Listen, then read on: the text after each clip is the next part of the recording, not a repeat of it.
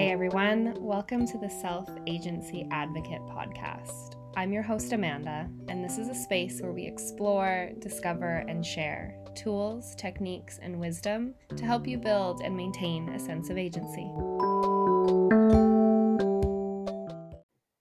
All right, welcome everyone. I'm really, really excited for today's guest because it kind of serendipitously happened where she had the courage and the vulnerability to reach out. And that is one thing that I really, really admire in people when they see something that resonates and they say, Yep, yeah, I want to be a part of that. And then they take that initiative and make it happen.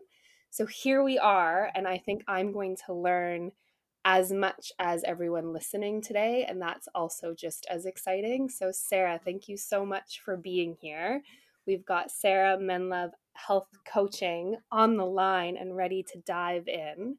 So, what we'll start with, Sarah, is just more so who are you? What is it that you do? I'm so intrigued about this intuitive eating side of things and this embodiment that you speak to. So, I would love to know a little bit more about who you are, how you found yourself here, and then we'll just keep diving into it.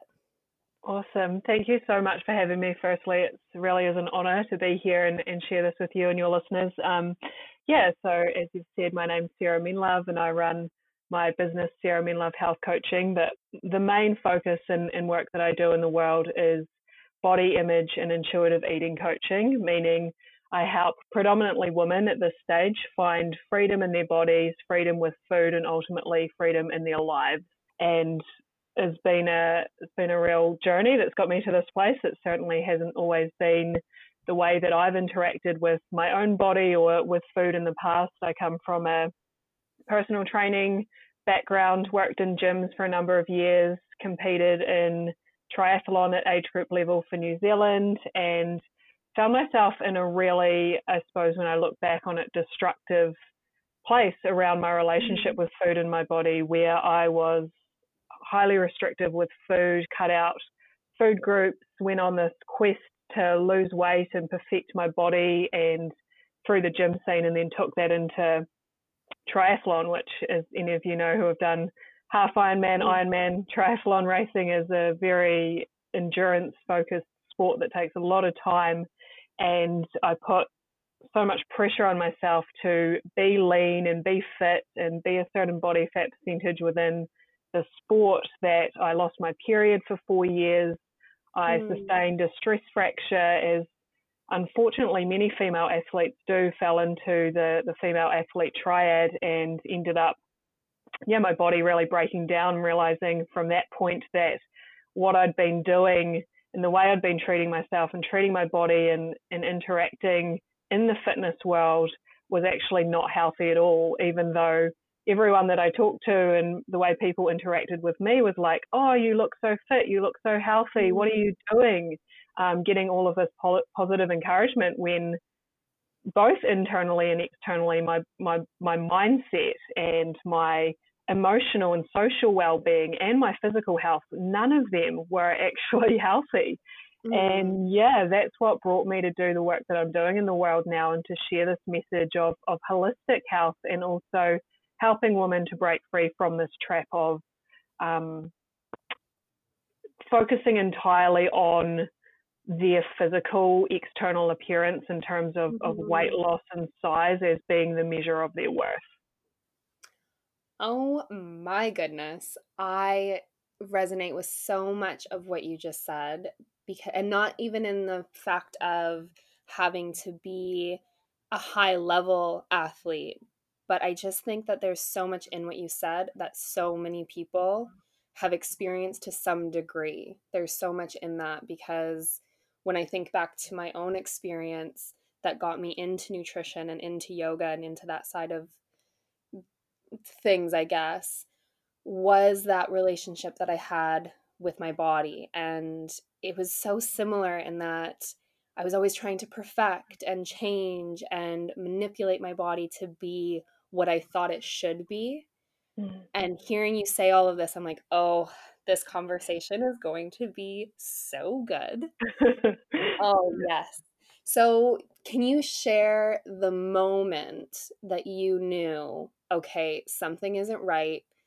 I can't keep going the way that I'm going and I'm going to make this shift. Was it one moment or was it a buildup of moments? What did that look like for you? Oh, well, I guess there was a lot of moments when I didn't want to admit that something wasn't right because you don't mm. go four years without a period um, not knowing that that's happening. So there was mm-hmm. a, a, lot of denial. I suppose the mo- the forced moment was really like when we talk about the universe giving you a smack in the face to yeah. make you listen when it's been trying to speak to you through your body and mm-hmm. through different ways for so long was yeah, it was really when I was training for a 70.3 half Ironman on the Sunshine Coast and I was in the midst of training for that and got what I thought was a niggle in my hip, which turned out, um, which took a couple of months actually to diagnose that it was a stress fracture. Um, wow. The kind of thing that no athlete wants to hear. And so I walked into the sports doctor's office that day and, and came out being told that I, you know, really needed to seriously consider the way I was training. Firstly, like I was not going to be going to that World Championships event. And secondly, I might never compete at that level again, which did, you know, has turned out to be the case. At that time, I was kind of like, you know, I still wanted to get back to that. So there was still this like, okay, I'm going to take this time off because I have to, because I'm being mm-hmm. told, like, for my body, for my health, this is important. And I understood that. And for the first time, I really, I committed to that like I never had before. And so that meant actually stopping training and and luckily for me I think I did have that physical response in my body where I physically couldn't do the things that I used to do. Mm. Like I couldn't actually run because I was in so much pain. I mean, I couldn't really cycle. I did do a little bit of swimming, I think, at the time. Um. But then it was like, no, I'm actually going to stay away from the sport until I get my period back, which it would have been so easy to say, oh, my stress fracture is healed. My body is healthy now, which mm-hmm. is just not true. So getting my period back that that was another decision. You know, it was like I'm I'm actually going to stay away from training. My coach said to me, "Don't come back until you've got your period back," which mm. you know was was a blessing really. And it took it took a really long time. It took me 18 months to uh, get my first cycle, and I think that was also a blessing because if I'd got my period back in the first couple of months, yeah, I would have gone straight back into training the way I was. Yeah. And it took that time and it actually took a lot longer than that for me to really work on my mindset. So from there, I'd started doing yoga in my recovery and I'd started to um, study health coaching and, and work on my mindset. And I just found all of these other parts of myself that felt a lot more important for me to focus on, which meant that, yeah, I didn't get back into training and I've really been continuing to work on mindset in this um, the kind of more spiritual part of myself ever since. Wow. Wow. Yeah. That's a big decision to make and it is it is really difficult because a lot of people that I know and have talked to, they're like, "Well, my period will come back when it's ready and I'm just going to keep training." So for you to have that awareness and be like, "No, something is wrong just beyond my skeleton and my anatomy in that regard, but something's going on on a deeper, deeper level. That's really, really powerful. So I'm curious to know what your mental health was like when you kind of like lost this dream really because you had this passion and this drive and this focus to compete at the level that you were competing and then beyond. And then to get the kind of diagnosis saying actually that's not a thing. You need to stop everything. What if anything happened to your mental health during that time because i can only imagine like when i think to myself when i've gotten injuries in the past my mental health has taken a big hit because i'm taken out of everything that's normal for me and taking it out mm. of routine and it has a big impact so did you notice anything like that yeah, absolutely. Thanks for asking that. Yeah, it was um, not good. I guess we could just say like it was um, like I suppose just even it, it, feels like so long ago to me now, and that's why I also love having these conversations because it just reminds me of of the experience and and what I kind of went through on that on that journey, which was like initially the devastation of not being able to compete in that mm. one event, which in itself was like heartbreaking, right? Where I was like I'd you know oh. left a job, I'd I'd in my terms at the time like sacrificed so much mm-hmm. in order to get to the place that I was in, the fitness that I was in um, when I think about like food and like I'd worked so hard for my body to look the way that it looked. Mm-hmm. And so beyond even I'm not going to compete at that event, it was it was for me like really, oh my god, my body's going to change. Like, mm. and this absolute fear around my body changing and who am I without um, without this being the athlete, being the fittest, being the leanest, being the person that people kind of like almost, I suppose, on some level, some sort of um, yeah, a lot of validation there, but like admiration. Mm. And yeah. and really tying my identity and um, I think like what really resonates with me around self agency was at that time my identity was so so attached to that level of training and, and fitness, but also the way my body looked when I was doing that. So um, my mental health mm. suffered because of that attachment to the identity and the exercising a certain way, eating a certain way, looking a certain way, um, which yeah. which caused me to, yeah, for a period of time be in a really really dark place because one like all of this time that I'd been spending on that I had all of this time available now and I, I, I like thought about this during COVID I was like wow this is like almost a for a lot of people like they're going through this experience of having all of a sudden all of the things that have made them in their mind like who they are not being able to do those and you're left with like well, what value do I what value do I have? Like what what do I do with myself? Um, Absolutely. yeah, not only like career wise, like I hadn't put my focus on anything for so long other than training that there was that, there was relationships that I kind of had let fall away because I'd been so strict and, you know, not allowing myself to go out socially and things like that.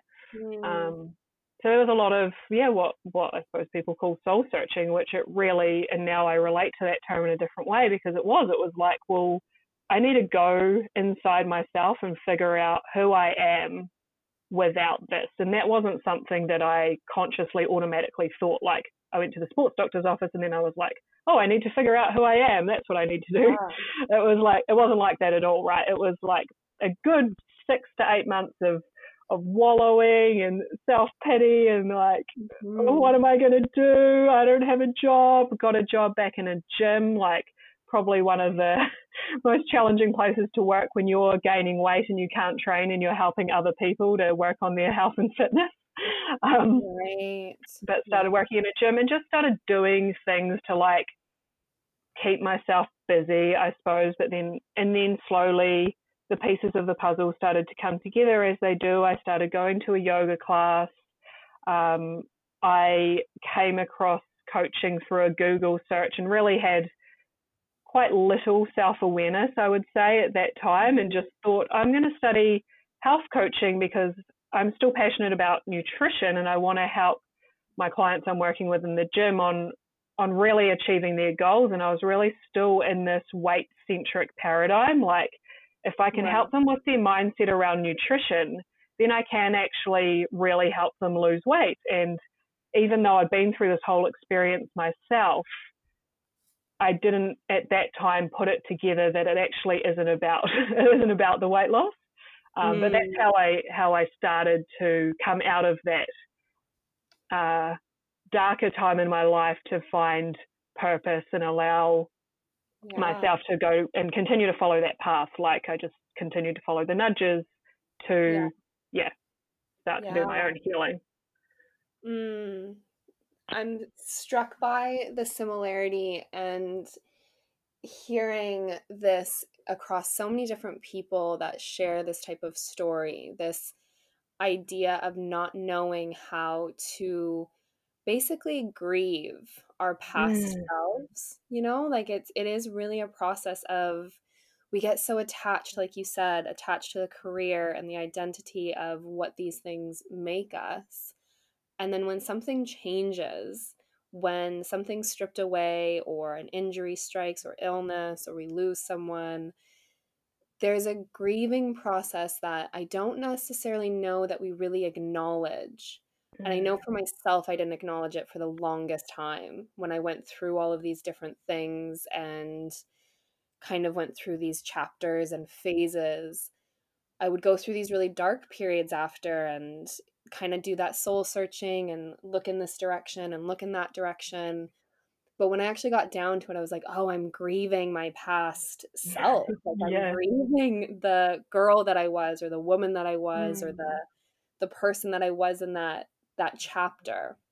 So I hear a lot of that in what you're saying and I think it's so poignant to point that out and and speak to it and give voice to the fact that we don't have to grieve external things. It's not grieving the loss of a loved one or a career like we can grieve ourselves in a lot of ways yeah. and it's really yeah. beautiful to hear you say that because it's i think it's so powerful when you can see it as a grieving process and then you can kind of find some sanity in that and say okay i'm not crazy i'm not mm. broken i'm not losing it i'm just i'm surrendering to this process and shifting and changing to something different and unknown and potentially so much better that I wouldn't have known before. Yeah. So really beautiful. yeah. Oh my gosh. That like funny, I just got off a call with a client before we um, started this podcast and this was absolutely coming up for her and, and we'd kind of got to the end of the session before this sort of piece came and I said, i I know exactly what we're doing next week. Like for now, mm. know that it's okay to feel what you're feeling and um, and like the stages of grief and that was one of um, I haven't mentioned but I did start working with my own body image coach about six months into doing my studies in coaching mm. and that was one of the most powerful when people say like what was it that really helped you move from this body dissatisfaction like where I was when I was healing when I'd stopped training and my body changed. How did you, you know, sort of stop, um, you know, loathing your body and wanting to be back where you were? And it was mm-hmm. an exercise that we went through together on on grieving and actually allowing myself to grieve and to feel and to acknowledge that that was all yes. okay and have compassion for the pain that I was experiencing and letting go of that version of myself that I had previously held on to so tightly. Um, mm-hmm. Um, so yeah, that, thank you for bringing that that forward. I think that in in any area of life where there is change, to we just resist so much, right? Like the resistance, yeah, rather than the acceptance and the acknowledgement of the feelings that are there, and um, and then an opening to what might be next and what's possible from that place. Yeah, because that's a big thing is like when you say that stepping into what's next and that different aspect. Like when we think about the nervous system, when we think about the brain, the brain can literally not make up anything that it's never experienced before. And this is why stepping into uncertainty or unknown is so terrifying and so uncomfortable because the brain's like, I have no idea what what that could be. I don't know the threats. I don't know how to mm. keep you safe if we step into that unknown. So we get so comfortable and we want to hang on to the past and the the known and what we can control and what's stable and feels again controllable and the mm-hmm. brain is like okay yep yeah, here we're okay and it is it's that grief because we don't know what's to come we don't know what's possible on the other side of it but when we can step into it and we can say okay brain i know that we don't know but we're going to take it one step at a time and we're going to do this and we've got this and change is mm-hmm. okay that's when we can kind of start to move through those spaces really yeah. really cool so i'm curious to know sorry go ahead Oh, I was going to say control being like the operative word when we think about um, body image and uh, restrictive eating and, and eating disorder recovery and things, right? Is like just the the element of control that comes with that and the the fear of the unknown of the changes. So yeah, all really exactly. related. Control yeah. is huge. So I'm curious to know what it looked like for you to then start to build this new foundation. So, what did it look like for you to kind of make that shift and say, okay, like things are going to be different going forward, and now I need to get to know myself. I need to know who I am without external validation or sport or this career or this next competition. I need to soul search and I need to get into me what did it look like for you to kind of step into that new or different realm of self agency and self discovery? Mm, I think it it's still evolving mm-hmm. um, and will continue to at the time. Um, and so the, the sort of process, I suppose, if you'll say that I went through was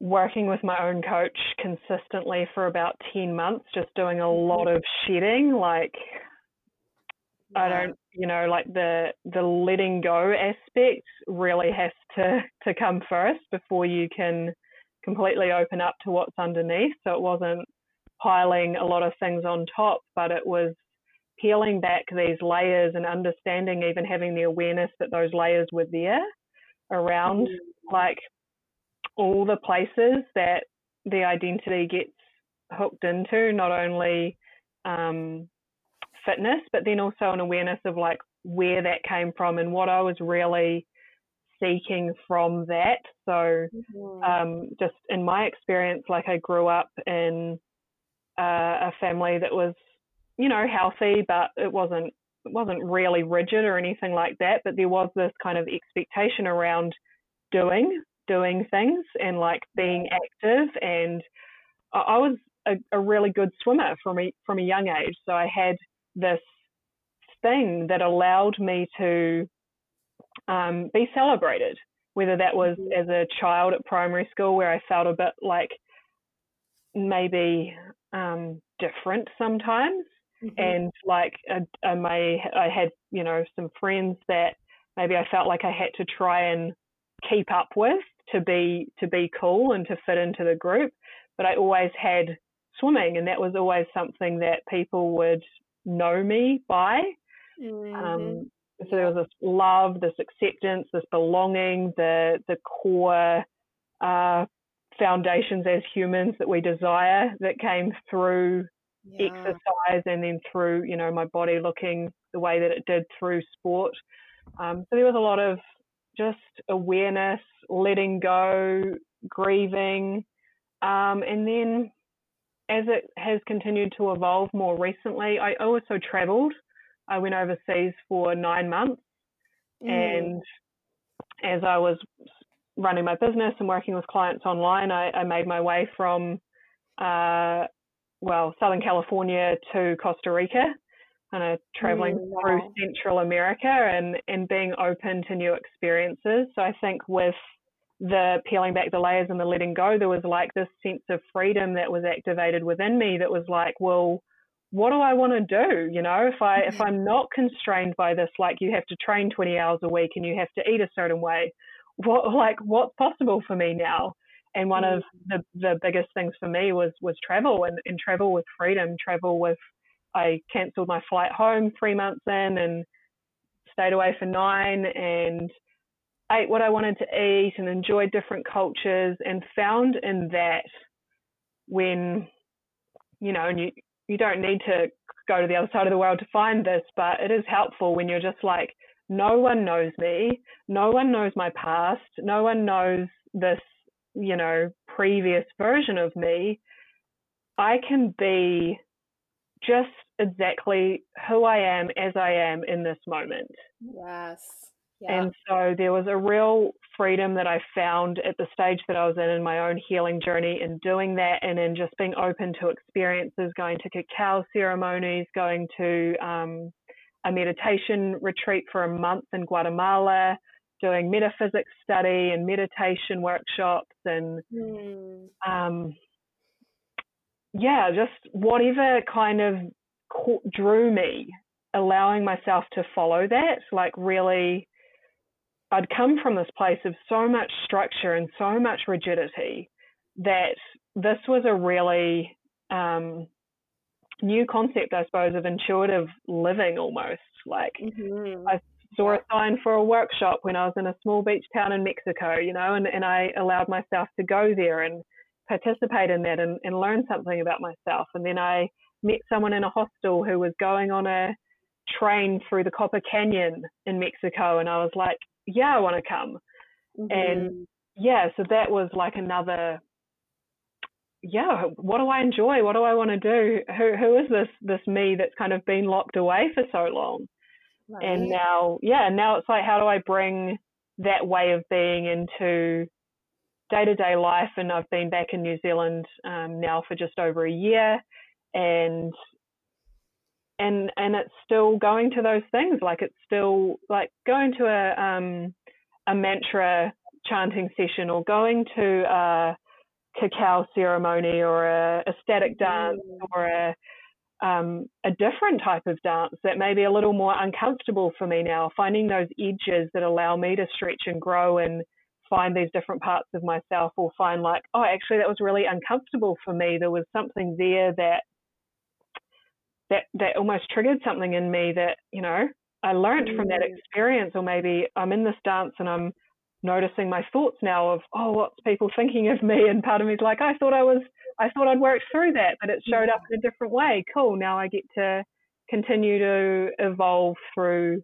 these different experiences and putting myself into um, new opportunities if that makes mm, sense along yeah.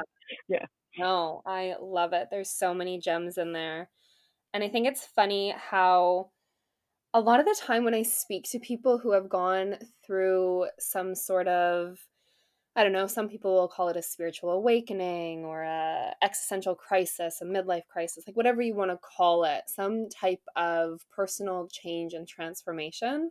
There always seems to be like eat, pray, love moments where they're like, I had to throw it to the wind and I had to dive in and I really had to kind of date myself again and mm. figure myself out and I had such a similar experience when I went from like corporate marketing and oil and gas that was sucking my soul and trying to mm. like navigate my way out of that and get out of a relationship that I thought was my forever relationship. And there was so much change. And I had a very similar moment where I was literally like booking my flight to India to do a 200 hour yoga teacher training as I'm breaking up with my partner. And I was like, I've got to go. I've got to do this. I need to get out and it was that was kind of that spark for me and that that shift and change where I was like, no, I need to I need to kind of spread my wings and actually figure out what I need. Like who am I without that relationship, without that job, without this?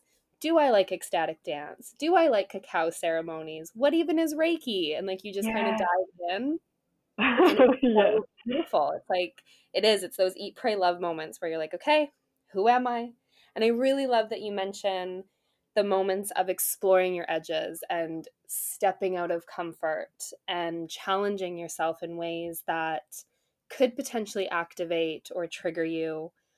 But it sounds like you're very much in a space of not only awareness now to be able to see that and notice it, but also it's kind of like a newfound sense of patience and compassion with yourself where you can say, okay, I thought I had moved through this, but without guilting and shaming myself, I'm simply going to hold space for it, allow it, notice it, and then see what comes of it. How do you think you got to that space? Because for some people, I know that those moments can be full of guilt because they're like, oh, I've worked so hard and I'm still letting that thing get to me. Or I thought I was I thought I was more mature than this by now and they can be a little bit more hard on themselves. So, what does it look like for you to actually be in that space of noticing and just allowing it to be and not maybe feeling guilty? Mm. In full transparency, like I can still be really hard on myself. And that's Oh, you're human. That's like yeah, that's one of the things, right? Like I came from that sporting background that was like basically disconnect from your pain, like mm. disconnect from your body and push yourself as hard as you can until you throw up mm-hmm. and then you're celebrated. And if you're not, like well, for me, what I, you know, internalized was if I'm not working that hard, then I'm not good enough and I'm doing something wrong, all these things. Mm-hmm. And the guilt around just allowing myself to have a friggin' sleep in. so it's now changed. Um, and self compassion has and continues to be the biggest practice that allows mm. me to shift out of those experiences. And it's not that I never have judgment or I never have guilt or I never, um, yeah, have these destructive mm-hmm. thoughts. It's like now even I notice those and I can and almost like have a little laugh at myself, like have a little like moment of, oh, this familiar, you know, this old yeah. familiar friend, and and with the tools that I have, gratefully now, like bring back self compassion, which mm-hmm. you know has got to start with accepting and acknowledging what is right now, whether that is an experience of guilt or whether it is noticing an old pattern or a trigger, and uh, like Brene Brown um, talks about is like not shame spiraling, not going Mm-hmm. I've noticed this trigger. Now I'm going to shame myself for having that trigger. Now I've noticed that I'm feeling shame for the trigger, and I'm going to feel shame for having the shame. it's just like, ah, no. Um, but you know that can happen too. But it's again being like, as soon as I can, really noticing that that's there and and bringing compassion to myself and kindness and like, okay, this is what I'm experiencing right now, and these are the feelings that are arising within me from this. How can I, as best as I can, just love myself and love this in this moment, mm. and know that on a like intellectual, I suppose, level, know that this is teaching me something. This is here for my highest good. I'll never receive any experience or any feeling that I'm not ready for and that I can't handle and yes. that yeah. everything is for me rather than resistance would say like why is this or you know yeah why is this happening this shouldn't be happening there's something wrong with this there's something wrong with me mm-hmm. versus gosh this is happening and it feels really hard but i know that this is for me and there's even if i can't find it in this moment there is a lesson or a beauty that's going to come from this. Mm, I love that. This is happening for me. And I love that you bring in that we're only going to be met with things that we can handle, even how hard they seem and how not manageable they seem and overwhelming they might seem. We are really only given what we can bear. So I think mm-hmm. that's a really powerful, powerful reminder. And it kind of takes a little bit of the pressure off, and we can say, okay, I might not feel like I can handle it right now, but maybe I just need to sleep on it and maybe tomorrow will be 1% more better and easier mm. and whatever that looks like. So I love love love that. So I'm really curious to get into the work that you do because I could just ask about who you are and all of this for days. I'm so intrigued. There's so much goodness. But I really want to explore this idea of shifting the mindset away from weight loss and towards this more balanced and maybe compassionate look at body image and self respect and self love. And what does it actually mean for you to shift a mindset around weight loss? Because it's, I would say, as a nutritionist and as a nutritionist that focuses on trauma informed approaches to nutrition and getting into the root of what caused maybe a imbalanced relationship with food or a more negative relationship with food it's such a complex thing. It's the relationship we have with food and the relationship we have with our bodies. There's so much complexity and difference from person to person and weight to it like n- no pun intended but there's a gravity to it. And i'm really curious to know what it means for you to work with people in that arena now. So when you're working with a client or you're in that space of talking about weight loss and body image and relationship with food what's the biggest shift that you've noticed in yourself that you can then share with your clients or share with the people that you work alongside mm. well just like it yeah it is complex as you say so i've got a couple of things that i can share on this and, and how i work mm-hmm. with people because like you said it's so individual and the root like one of my biggest passions is not just saying like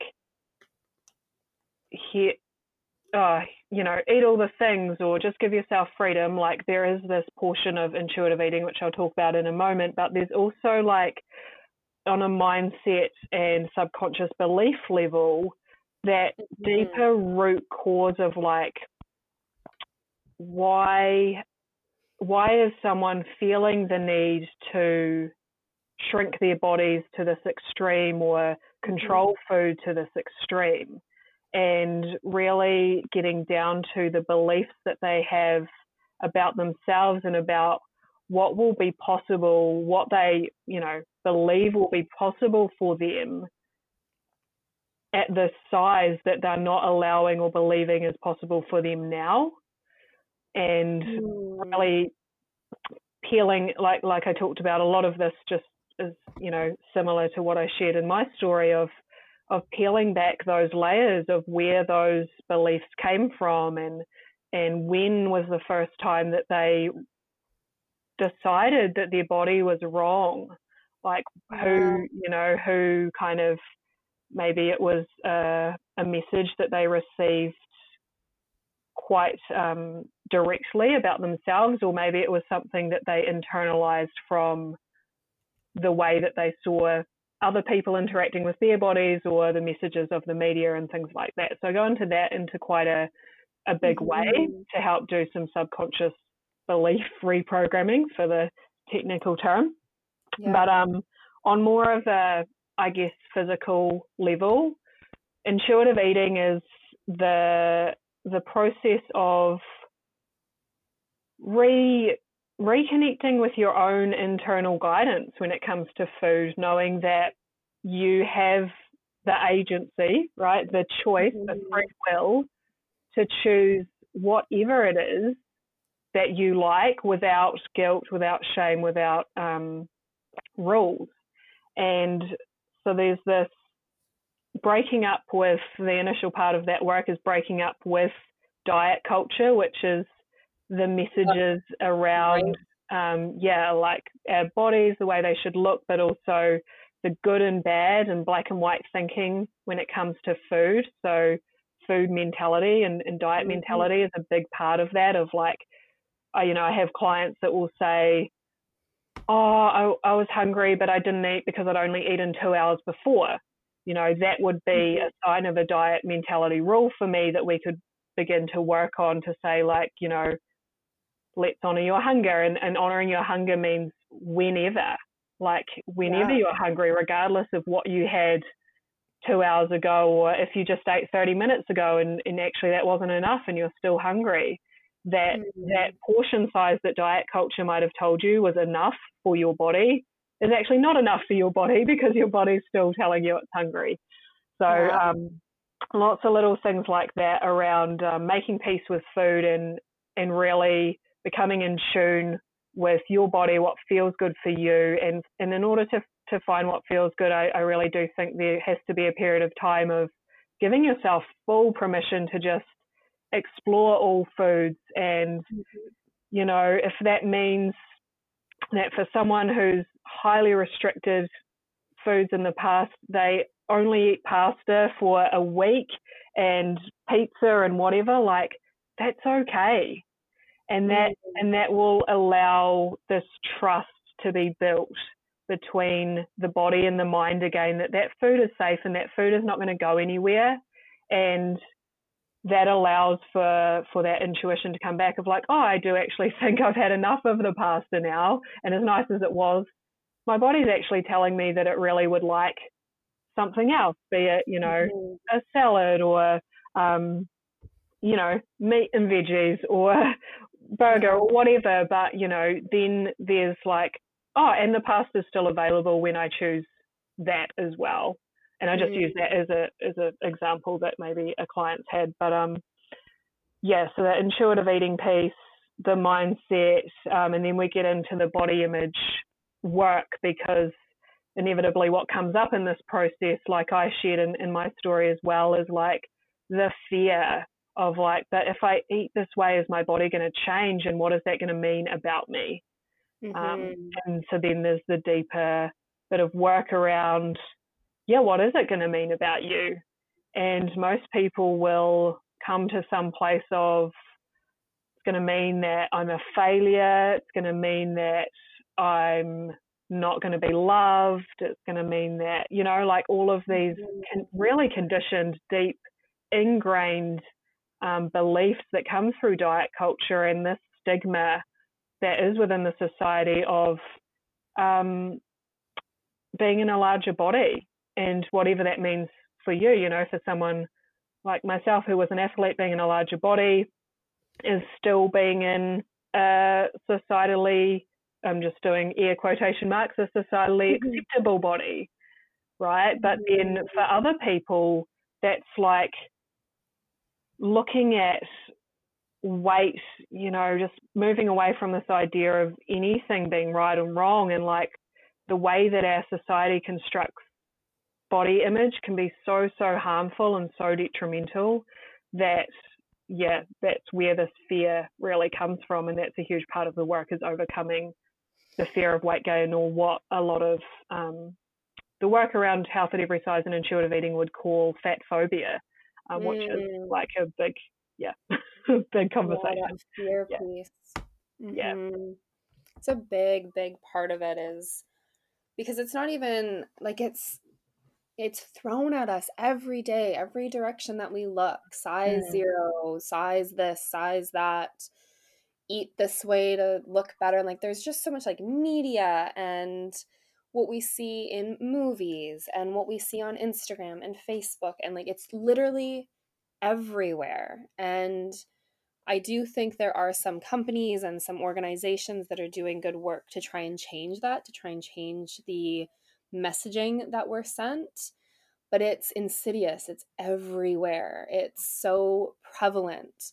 So, what would you say to someone who who maybe knows that they don't have the healthiest relationship with their body image, who maybe doesn't love the way that they look or is constantly thriving and striving to be something different than what they are. Do you have maybe like a top 3 suggestions of where to start? Like is it affirmations? Is it I don't even know, self talk. Like, is there a top three that you have that you would say to somebody, okay, start with these mm. and let's start to try and heal this relationship that you have with either your body or your body image?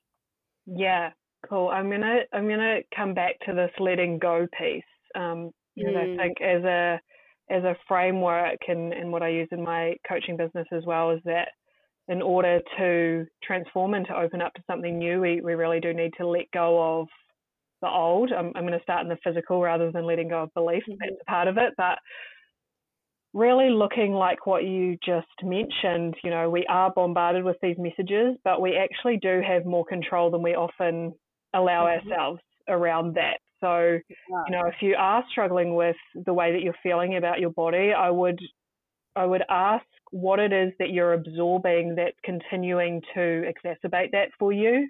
Yes. So, you know, are you constantly looking at fitness models or um, dieting magazines or um, yeah. following people on Instagram that promote highly restrictive diets or only one size body image or something like that? Mm. And starting to take responsibility for your external environment because our external environment has such a huge effect on our internal environment and mindset. Um, yeah. So there's, and when you say that, I'm like, I know that it's true. I know that it's everywhere. I know that these messages are everywhere. But in, honestly, in my life, I I feel like, wow, Health at Every Size is winning. Like everyone's doing body positive stuff. This is great. But that's because that is literally what I surround myself with. Um, yep. And so, yep. calling like surround sound your life, like I bring that into my Instagram feed, into what I read, into what I listen to. Um, and for anyone listening, I have, um, I think you'll pop a link to my Instagram. In my Instagram bio link tree, there is a resource list for anyone who wants to explore some of these things a little bit further. So I would begin by starting to clear oh, out your yeah clear out your environment of yeah be that your social media. Who are you following? Who is causing you to feel like your body's not good enough, like you need to diet, like you need to lose weight, like you need to punish yourself? Um, start to take responsibility for that, and you can you know mute, remove, do whatever you need to do. Look at the books that you're reading. If you're constantly looking at images that are um, in that same realm, whether it's magazines or whatever, you can start to clear out those. And then jump over to my Instagram, find that resource list, and, and you can. There's a whole lot of Instagram accounts on there. There's a whole lot of um, mm-hmm. um, blogs and Amazing. other podcasts and things as well. Things that I've listened to that really supported me that you can start to begin to absorb. That will give you even more tools and resources. Um, and then yeah, and then this really powerful exercise of body gratitude. So mm. once you've started to like clear some of the clutter, so to speak, around that, you can. What we're conditioned into, right, is our external appearance being our number one, you know, that's the most important thing about us. Mm. And we so often see our body and see what we look like versus what our body allows us to do. And yes. when we, even if we don't, because this is a hard one for a lot of people, right? They're like, I don't like my body at all, and you're telling me that I'm going to start loving it. Like, that sounds crazy. I yeah. can't even imagine that. Or they might even be like, there's no way I can accept, I can't even accept my body the way it is now. And yeah and these are all stepping stones. So you wouldn't tell mm. someone to go from, yeah, like you're going to go from hating your body to loving your body in the next four weeks, like diet culture would tell you, or whatever, right? Like that sort of message. But it, instead, you can begin to practice being grateful for the things that your body allows you to do on a daily basis and even if you don't like the physical appearance of your body right now, that's totally okay. You know, so much compassion for yourself. And what is that part of your body allowing you to do? What experience of life is that part of your body giving you? It might be as simple as, you know, instead of looking at your arms and being like, what you might normally go to, just for example, might be like, oh, my arms aren't as toned as I would like them to be, or there's this bit of saggy skin hanging down here that shouldn't be there, or whatever, right? Yeah. You you go and you bring awareness to that. Okay, I notice that that's showing up for me. Again, we're not trying to deny, um, judge, bring shame to that. It's just like that is there. And wow, thank you, arms. Today you allowed me to hug these people that I loved you allowed me to pick up my children. You allowed me to carry my mm. groceries. Um, maybe you do physical work for a job, so your arms really like help you lift things or whatever it is, right? You can find something for every single part of your body. And, you know, for women, the stomach is always one that comes up in, in my clients and in myself. It was like, oh, God, this is happening. And so it's like, mm. yeah, like I acknowledge that this is something that society has conditioned me into believing, you know, and and you know that's that's okay. That's something that I've been conditioned into. It's not my truth. And while I'm on this healing journey, I can be so grateful that my stomach allows me to digest food, that this area of my body maybe has given birth or has the potential to give birth, that it's the place that I find my deepest internal wisdom. Like it gives me mm. Some guidance. Um, that it's just such a place of of infinite power and, and possibility and and creation and, and birth. And I think like when we look at our parts of our body with this wonder and this sense of wow, it's actually really incredible that like just my heart is beating every mm. second of every day and I've not given it a second thought. I've never even been grateful for my heart. Like and if you can go to sleep with that every single night and wake up with that every single morning, you'd actually be surprised how your perception of your body starts to shift without even focusing on the physical at that moment. Mm. Oh my God. Everything about that. I'm just doing this like little happy dance over here. And as you were saying those words, it was like I kind of like had my hands on my body and I was like, yeah, actually like when's the last time we had a conversation when's the last mm-hmm. time that i told you how amazing you are rather than all the things that i wish you could do or that i wish you mm. were i that was just yes so much yes in that and thank you so much for sharing that insight and that that moment of pause to actually have gratitude for these these incredible bodies that move us through life and do all these incredible things and if that's the one place we start we're in a pretty good we're in a pretty good shape. That's really really wonderful.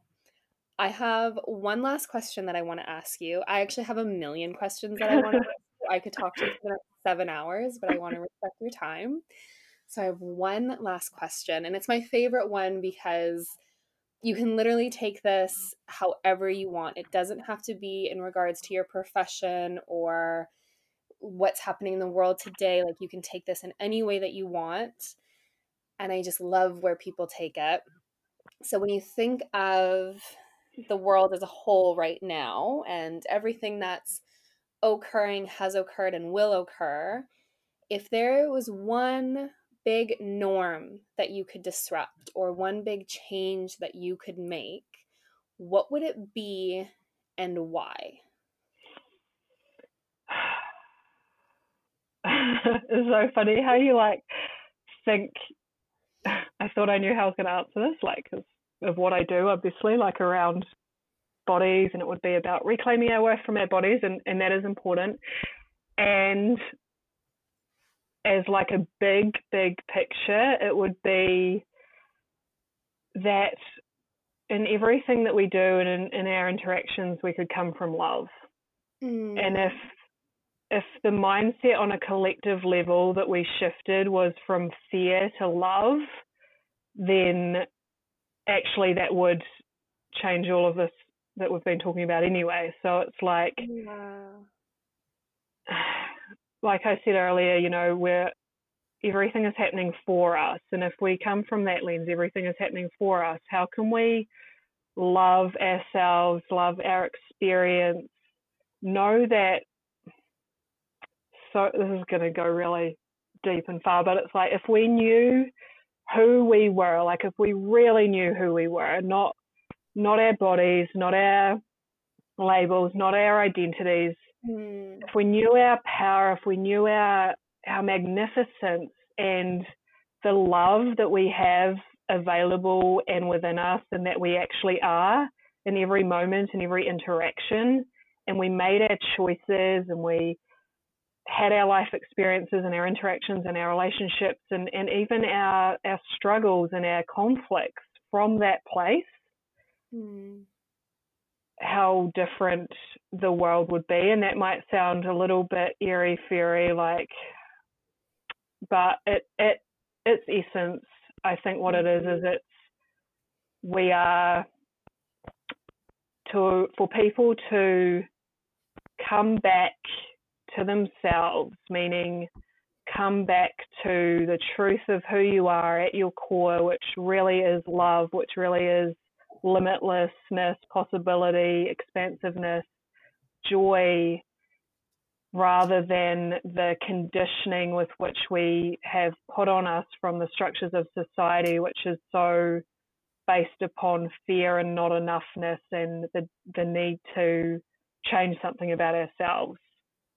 Mm. Um, yeah, I'll leave oh, it there. yes, I just love everything about that because you're right. If we could make that shift from fear based reactions or emotional reactions and could shift back into that space of unconditional love and coming from a space of our truest essence and our highest good and acting from that place. Can you imagine how magical the world would be?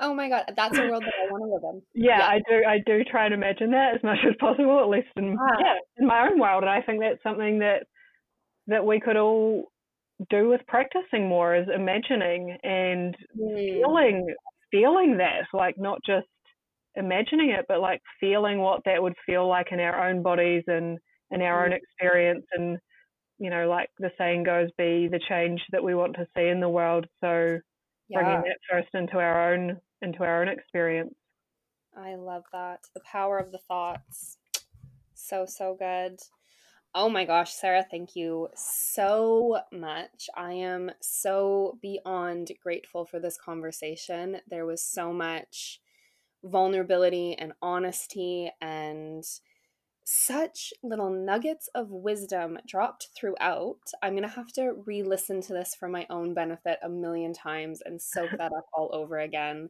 And for those of you who are as obsessed with Sarah as I am now, you can find all of the links to her Instagram, her Facebook, her website. That'll all be in the episode description. I just think everyone needs a little bit more of you in their life. And whether that's coaching, mm-hmm. whether that's following you on social media, all of the above, I am here for it and so, so excited to see what you do. So thank you so much for your time, Sarah. Mm, thank you so much, and thank you for those beautiful words. I'm I'm beaming, and yeah, thank you to all of you beautiful souls who have listened. I'm so excited to continue this conversation. Hmm.